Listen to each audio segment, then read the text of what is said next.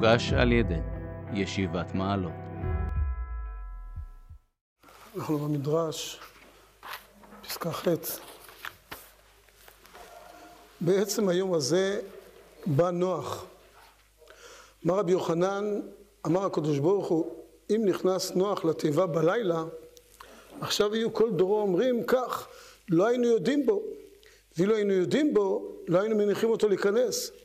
אלא בעצם היום הזה בא נוח, דרגיש לימלל. המה וכל החיה, הם העיקר וכל, והכל תפילה להם.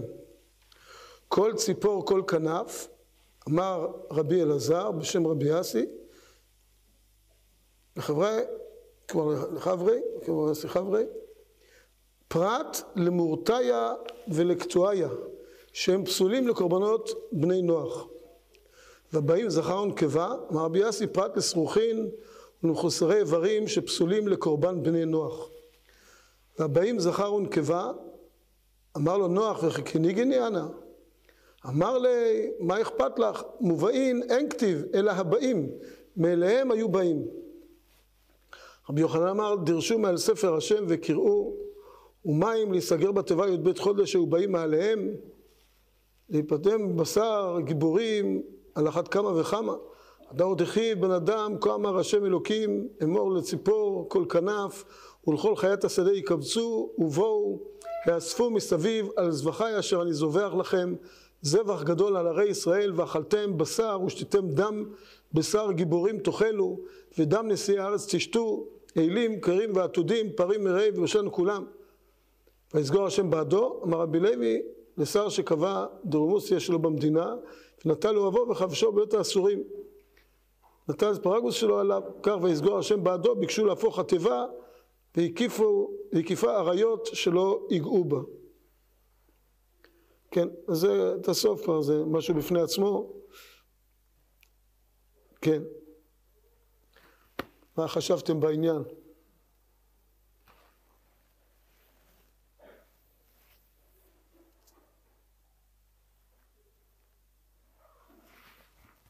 כן. עוד פעם? שאלה מצוינת. זה לא סתם, כתוב במדרשים אחרים, כתוב שרצו להורגו. ככה, היה להם משהו נגד נוח, נגד כל העניין הזה, תכף נדבר על זה, כן? כן. מה, כל ציפור כל כנף? מה?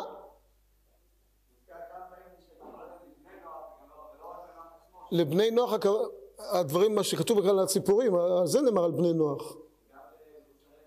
מה?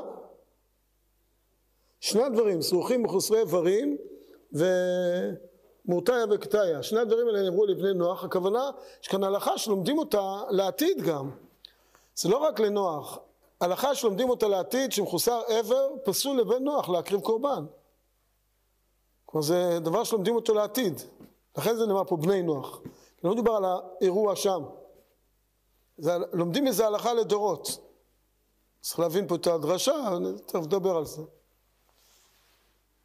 כן.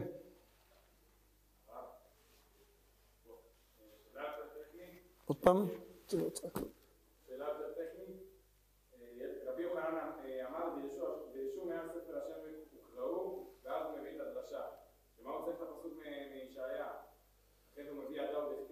יש פה באריכות גדולה, המרזו דורש את כל העניין, זה אפילו אקטואלי, מלחמת גוג ומגוג. והוא מביא גם את ישעיהו ויחזקאל והפסוק שלנו ששלושתם זה דרשה אחת. בכל מקום מבואר חלק וביחד יש את הדרשה המרזו ככה מעריך בזה, דבר עיקרי הדברים, מי שרוצה יראה שם בפנים, הוא מדבר על כל פסוק מה תורם לנו ישעיהו, מה יחזקאל ומה הפסוקים שלנו. יש אריכות גדולה במרזו, אני אומר זה אפילו קצת אקטואלי, מלחמת גוג ומגוג. שיש כאלה שכבר uh, רואים אותה, כן. בלי כוונות לשום דבר, כן.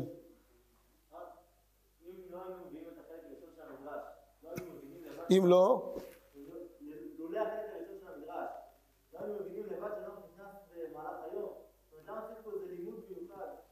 בעצם, על המילים בעצם היום הזה. אז זה, זה, השאלה שאתה שואל מה הדרשה, מה רוצים לומר לנו פה?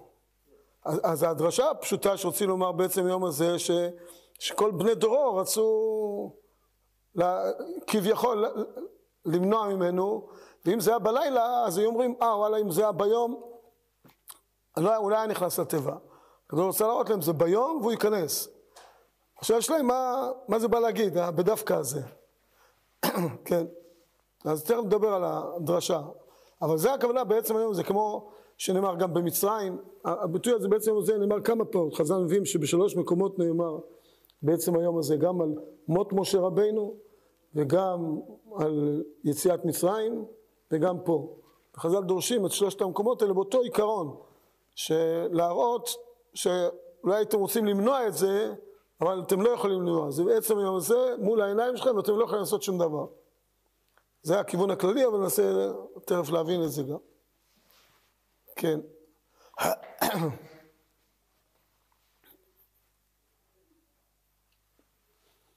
טוב, אז נלמד, יש פה בעצם כמה דרשות, נראה, נשתדל לראות אחת לאחת ולהבין, יש כאן כמה דברים אה, יסודיים. קודם כל הדרשה הראשונה בעצם היום הזה,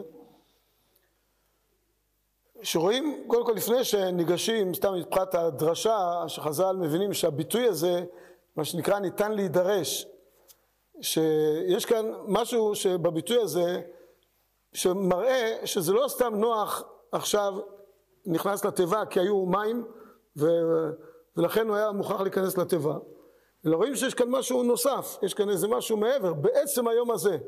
בא להגיד שיש כאן משהו מעבר לזה. אז חז"ל דורשים את זה בכיוון הראשון, קודם כל בנקודה הראשונה, שבעצם היום הזה כנראה שבני הדור היה, הפריע להם קצת כל הנושא הזה של נוח, והיו רוצים להתנכל לו, ולכן בדווקא בעצם היום הזה, כמו שנאמר במצרים, בעצם היום הזה יצאו ממצרים, שזה גם שהמצרים לא יכלו למנוע את זה. להדגיש את זה שהמצרים ודאי לא רצו שבני ישראל יצאו, ובעצם היום הזה מול העיניים יצאו כדי, לא יכלו למנוע את זה, אותו דבר משה רבינו, שחז"ל אומרים שבני ישראל היו זועקים, היו קוראים את השמיים, שמשה רבנו לא יעזוב את העולם, ולכאורה אולי היו מצליחים, אז בעצם היום הזה זה משהו שמעבר ליכולת של בני אדם למנוע את הדבר הזה. וגם פה הם רצו למנוע, עכשיו מה הנקודה? עכשיו המדרש אומר במקומות אחרים שרצו להרוג אותו, לא רק שרצו לא לתת לו להיכנס לתיבה, אלא רצו להרוג אותו. נדמה שהדבר הזה אולי קשור, יש, מה כתב אותו כבר, שכחתי את שמו, על דרכו החינוכית של הלל, מישהו שכתב מאמר על דרכו החינוכית של הלל. אה, הגמרא שמספרת מעשה, לא מספרת שבת, ששני אנשים שהתערבו, מי יצליח להקנית את הלל? התערבו על 400 זוז. 400 זוז, סכום של פרנסה של שנתיים. 400 זוז התערבו שני אנשים, מי יצליח להקנית את הלל? והשאלה מה, מה, מה המוטיבציה הכל כך גדולה לעצבן את הלל? מה, מה העניין? הוא מבאר שם מבחינה פסיכולוגית, הוא פסיכולוג שמבאר את העניין הזה מבחינה פסיכולוגית, אבל יש בזה משהו עמוק שאולי קשור לעניין שלנו. וההסבר שלו הוא ש, שאנשים מידת הכעס, שהיא בעצם עמדה שם על הדיון, רצו לעצבן את הלל, יביאו אותו לכעוס. מידת הכעס, אם היינו אומרים שהצלחנו להקנית את הלל, אם מישהו היה ככה מצליח באמת לעצבן את הלל, להוציא אותו מהכלים, אז האנשים כולם היינו רגועים, היינו אומרים, אין דבר כזה שאדם לא כועס. עכשיו אני כועס קצת יותר, או פתיל יותר ארוך, פתיל יותר קצר, אבל אין דבר כזה שאדם לא מתעצבן. אין, אין דבר כזה.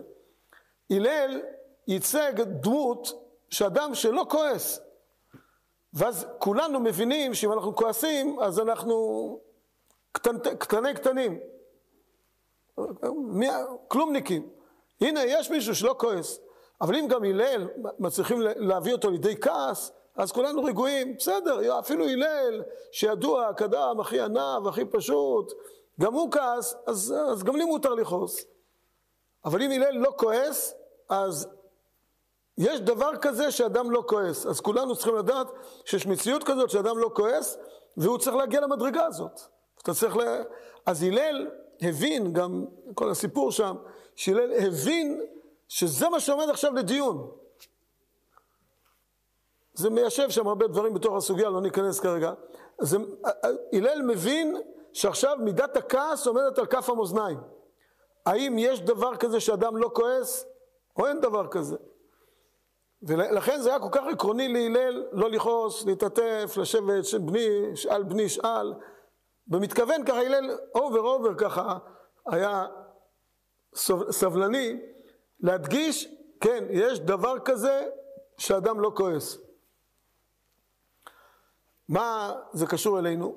בני הדור, לפעמים זה דבר ש, שמעצבן אנשים לראות מישהו שהוא במדרגה אחרת מהם. מישהו שהוא באמת צדיק, גם בתוך הדור המסכן הזה, מישהו שבאמת צדיק. פעם חוויתי את זה, חוויה אישית בצבא. יודעים כמה חיילים כולם היו אנשים שלהם שאומרים תורה ומצוות, היינו ביחד פעם, ואמרו לנו לחפור ביצורים, היינו צריכים לחפור ביצורים. וחפרנו, ובאיזשהו שלב אנשים ככה קצת, אה, כבר לא היה להם כוח, כבר זה, והתיישבו, כל אחד ישב. אז לקחו עיתונים, כל מיני ספרונים למיניהם, ובעניותי הוצאתי פרשת שבוע, שניים מקרא, הוצאתי מהפק"ל את החומש וקראתי. הגיע המפקד, ראה את כולנו יושבים, אז הוא אומר, עוד פעם אתה עם הספר שלך, לך תחפור. לאף אחד הוא לא, כולם ישבו עם חוברות, עם כל הדברים, לאף אחד הוא לא אמר מילה. עזבן אותו שיש מישהו שבמציאות הזאת לומד משהו. כלומר, זה, זה, זה הפריע, לפעמים הם אנשים שנמצאים במציאות מסוימת, מפריע להם שהם רואים מישהו שהוא מתנהג אחרת מהם. כי ככה זה נוח להם, שכולנו לא בסדר, אז בסדר, אז כולנו כאלה וזהו. אבל כשפתאום יש את, את ה... שמישהו מייצג איזו הסתכלות אחרת קצת על, על, על הרגעים האלה, אז זה, אז זה מפריע לאנשים. זה מפריע, אתה, אתה מרגיש כאילו זה, זה, זה משהו ש, שמלמד אותך כמה אתה כלום. אז נדמה שאולי זאת הנקודה, המוטיבציה של דורו של נוח, לא לתת לו להיכנס או להרוג אותו. את ההשראה לדברים האלה קיבלתי מספר ערבי הנחל, הוא לא אומר ממש את זה, אבל הוא אומר בכיוון אחר, בכיוון רוחני, הוא אומר שבעצם ש, שזה שנוח היה ביניהם, זה היה מבחינתם קטרוג, יותר קטרוג מבחינת השמיים. אבל בהשראתו נזכרתי במהלך הזה, ש, שלפעמים מפריע לאנשים שיש משהו שהוא אחר מהם. וזה מה שמביא אותם ל- לרצות למנוע מנוח את, ה, את כל התהליך של הצלתו וכדומה. אז לכן הקדוש ברוך הוא בעצם היום הזה, ככה תסתכלו, תראו, תרצו להרוג אותו ושום דבר לא יעצור מההמשכיות של הדורות על ידי הצלתו של נוח. אז זו מבחינת הדרשה הזאת. לאחר מכן אומרים חז"ל המה וכל החיה, דורשים חז"ל מהפסוק המה וכל החיה, ש... שזה בעצם, יש כאן שני חלקים, המה וכל החיה. נוח עיקר והחיה תפל. הם עיקר, נוח ובניו, והחיה תפל. יש כאן, אני חושב, חשיבה מאוד יסודית, אולי נפגוש יותר גם בהמשך המדרש, אבל נקודה שנראה שהמדרש רוצה לומר לנו, עניין חשוב, והוא שנאמר כבר בבראשית, בפרשת בראשית, בבריאה, שהאדם נברא הורדו בדגת הים כל חיית הארץ. כלומר, האדם התמנה להנהיג את העולם ולהנהיג את החי. ובעצם האדם הוא המשמעות של הבריאה. אין לחי משמעות אם לא האדם, למרות שהחיות נבראו לפני האדם, אבל סוף מעשה במחשבה תחילה, והאדם הוא המשמעות של הבריאה. הורדו בדגת הים. את, אתם תרדו במציאות ואתם גם תובילו את המציאות, תנהיגו את המציאות. כלומר, האדם נבחר להנהיג את העולם. ולכן זה באחריותו, והוא המשמעות. הוא העיקר, והם תופל לו. הם אלה ששרים למשמעתו, הם אלה שאמורים לעשות את הדברים כפי שהוא מנהיג, מנהיג אותם לעשות. אז זה, זו הדרשה שהמה הוא עיקר והם תפל לו. ואז באה דרשה כל ציפור כל כנף. בפסוקים זה מאוד בולט, אני אקרא את הפסוקים כדי שנבין את העניין.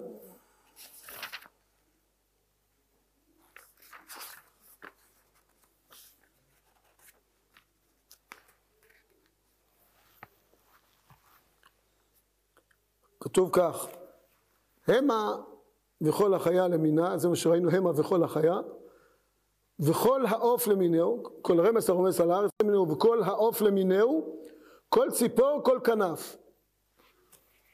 המילים כל ציפור, כל כנף ממש מיותרות, מאוד בולט פה. כתוב כבר כל העוף למיניהו. אז מה רק כתוב כל ציפור, כל כנף? אתה אמרת כל העוף למיניהו. מה מוסיף כל ציפור, כל כנף? דורשים חז"ל, כל ציפור, הכוונה כל הציפור, כל כנף, כל הכנף. זו הדרשה הזאת. ואחר כך כתוב, ש... ויבואו אל נוח אל התיבה שניים שניים מכל הבשר אשר בו רוח חיים. והבאים זכר ונקבה מכל בשר באו. אז מה זה מכל בשר? כבר אמרת את זה לפני כן. זכר ונקבה באו, כבר אמרנו שכל החיות, הכל כבר הזכרת. מה זה מכל בשר? שוב דורשים חז"ל, כל בשר, שהכל הבשר צריך להיות קיים. לא מחוסרי עבר. אז לא מרוטי כנף, ולא מקוטעים, ולא מחוסרי עבר. כל זה לומדים חז"ל מהכפילות שהתורה הדגישה פה מעבר לסיפור מי בא לתיבה, הוסיפו עוד כמה מילים שכנראה נותנים עוד משמעות נוספת לעניין. ומה המשמעות? למה דווקא פה דורשים את העניין ש, שמחוסר עבר ומרות נוצות פסול לקורבן של בני נוח? זה בא לומר, וזה חלק חשוב בפרשה, שגם לחיות יש צלם. כל שכן לבני נוח, וכל שכן בן בנו של כל שכן לבני ישראל.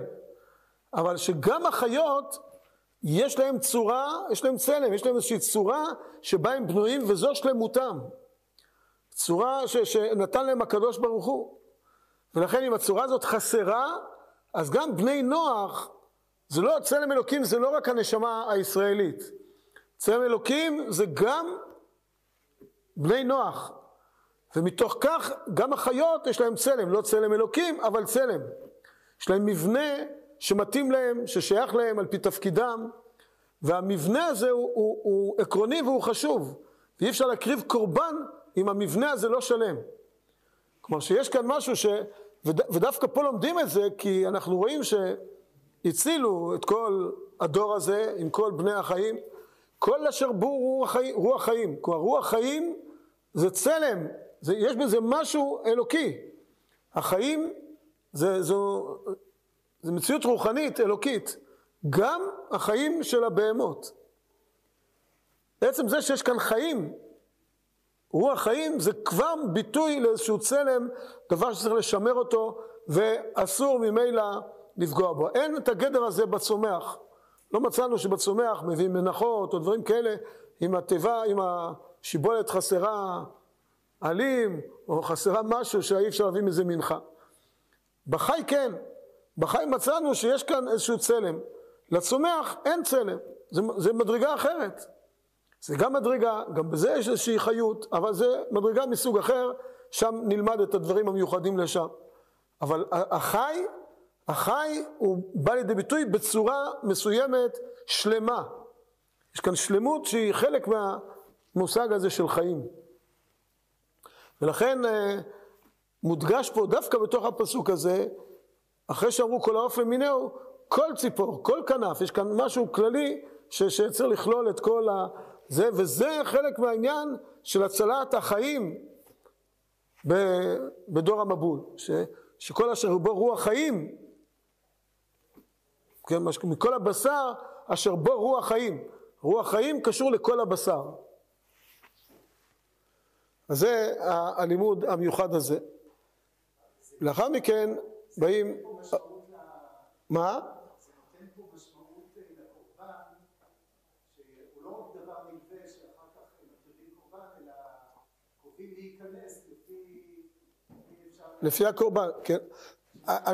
מה שאתה אומר, אני חושב שהקורבן זה מין סימן, למי ייכנס לתיבה. זה לא רק, היו כאלה שלא מקריבים אותם קורבן, אבל הקורבן גם עופות טמאים, כתוב כל העוף למיניהו, כל ציפור, כל כנף, גם עופות טמאים, כשלא עולים לקורבן. אבל גם מי שלא עולה לקורבן, הוא צריך להיות שלם. הקורבן הוא יותר סימן, כי לא את כולם הביאו לקורבן. פה זה לא השבעה, השבעה שמישהו צריך להקריב אותו דווקא, זה כל הציפורים. גם כאלה שלא מקריבים אותם קורבנות. אבל, אבל ההצלה גם היא קשורה אל שלמות הצורה. הצורה ולהבין שיש כאן צורה אלוקית. כשאנחנו מתבוננים, הולכים לגן חיות, מתבוננים בחיות, בעופות, לדעת שיש כאן צלם, יש כאן איזה מבנה, כל אחד עם הצלם שלו, הג'ירפה כמו שהיא והפיל כמו שהוא, וכל אחד עם הנקודות המיוחדות שבו, להתבונן, יש כאן התבוננות בצלם שעל פיו ברא הקדוש ברוך הוא את, את, את, את החיים, את עולם החי. כן.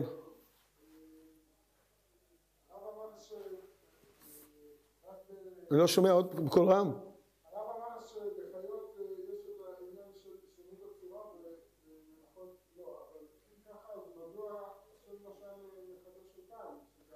מה, למה?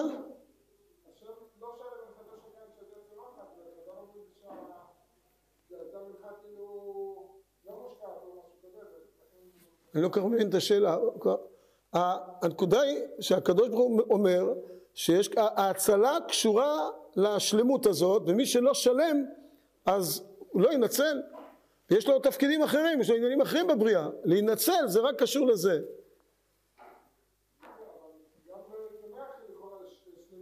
בצומח שלמות שלו, יש לו את השלמות שלו, לא בצורה הזאת.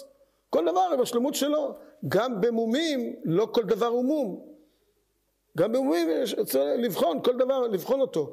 אבל הצומח, יש לו את השלמות שלו, היא באה לידי ביטוי בדברים אחרים. לא בצורה החיצונית שמחוסר עלה או מחוסר אה, חצי גבעול. זה, זה, כל דבר לפי העניינים שלו. יש, יש כאן בכל זאת דומם, צומח, חי, מדבר, יש כאן מדרגות. כל דבר, אז החי משותף באדם בנקודה הזאת של צורה שלמה של צלם.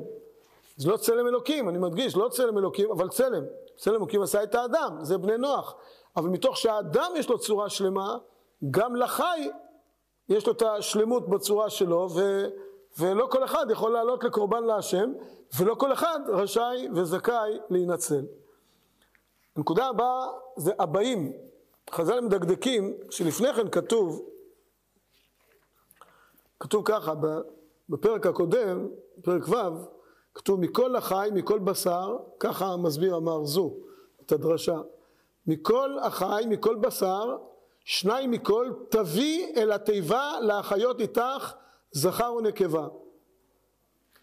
תביא, כתוב כאן תביא, וכאן פתאום כתוב הבאים יבואו אליך. קורא לזה המארזו שני כתובים המכחישים זה את זה. לא, לא יודע, אבל הוא אומר זאת המידה. וחז"ל בעצם מכריעים ומסבירים את העניין, רואים שבעצם היה איזה סוג של דו-שיח בין הקדוש ברוך הוא לנוח.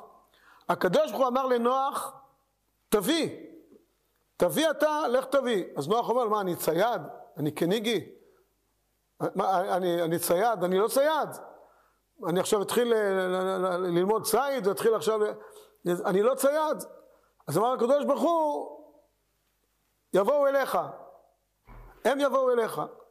וזה מה שכתוב, הבאים זכר ונקבה, שהם באו מאליהם ולא נוח היה צריך להביא אותם. מה באמת פשר, אז למה התורה כתבה את זה בצורה, מה פשר הדו-שיח הזה? וכי הקדוש ברוך הוא לא ידע שנוח לא צייד, ושהוא לא יתחיל עכשיו ללכת לג'ונגל לאסוף חיות? מה, מה, למה כתוב תביא, ואחר כך ונוח צריך לענות לו, ואז הקדוש ברוך הוא אומר לו, הם יבואו אליך. מה פשר הדו-שיח הזה, מה פשר, או לפי המארזו, שני כתובים המכחישים זה את זה. נדמה שיש פה באמת איזשהו עומק, והוא העניין שהזכרנו מקודם מבחינת היחס בין האדם לבין החי. הקדוש ברוך הוא שאומר לנוח תביא, רוצה להגיד זה באחריותך. האדם קיבל את התפקיד של האחריות על בעלי החיים בעולם. הורדו בדגת היום כל חיית הארץ. אתם מנהיגים גם את החי. האדם הוא במדרגה עליונה יותר, וככל שהמדרגה עליונה יותר, יש לה אחריות על כל המדרגות האחרות. וזה מה שכתוב במילים האלה תביא, ובמתכוון זה כתוב, ויש כתוב כזה, והוא נמצא, וזה באחריותך. נכון שבפועל אי אפשר לקיים את זה, ובפועל הם באו מעצמם, אז היה דו-שיח כזה, אבל הדו-שיח הזה היה חשוב. אתה תבין שבעיקרון זה באחריותך.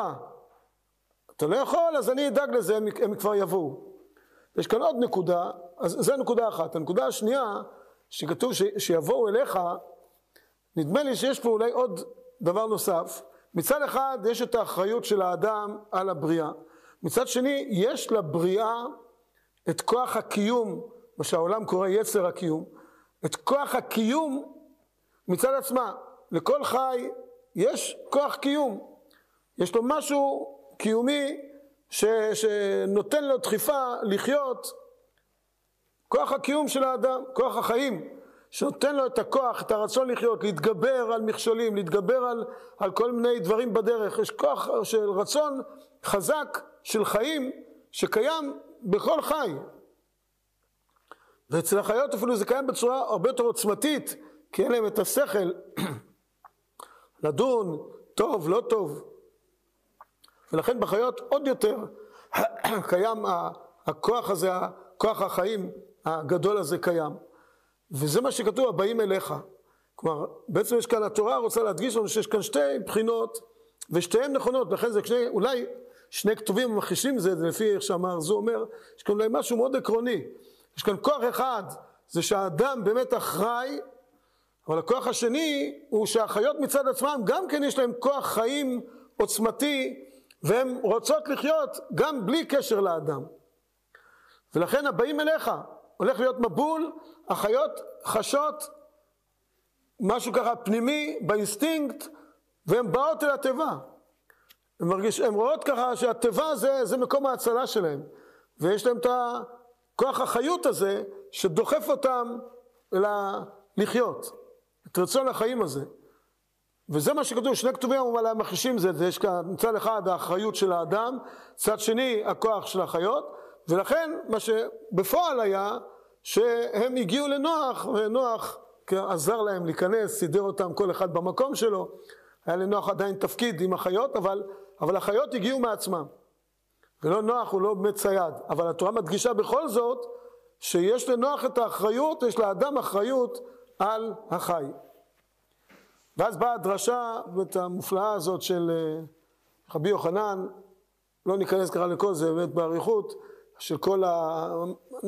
לפי המארזו ככה, הוא דורש את הפסוקים, אבל רק מה שזה בא לומר, אם תשימו לב, בפסוקים, גם שם כתוב כל כנף. הביטוי הזה שכל כנף זה שהביא את חז"ל, כפי הנראה, לדרוש פה איזו גזירה שווה, שיש משהו, וזה, אני חושב שמה שחז"ל רוצים פה לומר, שמלחמת גוג ומגוג, שאותה מלחמה עתידית, היא משהו דומה לדור המבול. שזה דמיון לדור המבול, דמיון לנקודה הזאת שיש כאן משהו דרמטי ש, ש, שהעולם עובר תהליך. ולכן הציפורים נאספים, וכמו שנאספו אז אל התיבה, כך נאספים לשתות את דם הגיבורים.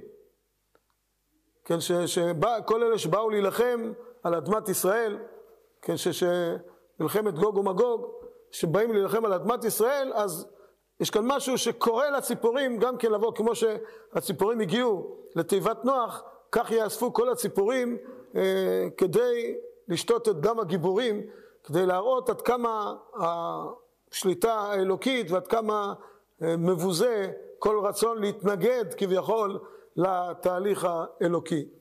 אז זה, זו הדרשה באופן כללי של רבי יוחנן על העניין הזה של, של העתיד לבוא שקשור גם לפסוקים שלנו שהדמיון לזה שהם יבואו מאליהם, יאספו מעליהם כמו שהגיעו לתיבת נוח, כך יגיעו גם למלחמה הזאת של מלחמת גוג ומגוג. זה פחות או יותר ככה הדרשות בפסוק הזה, בעזרת השם.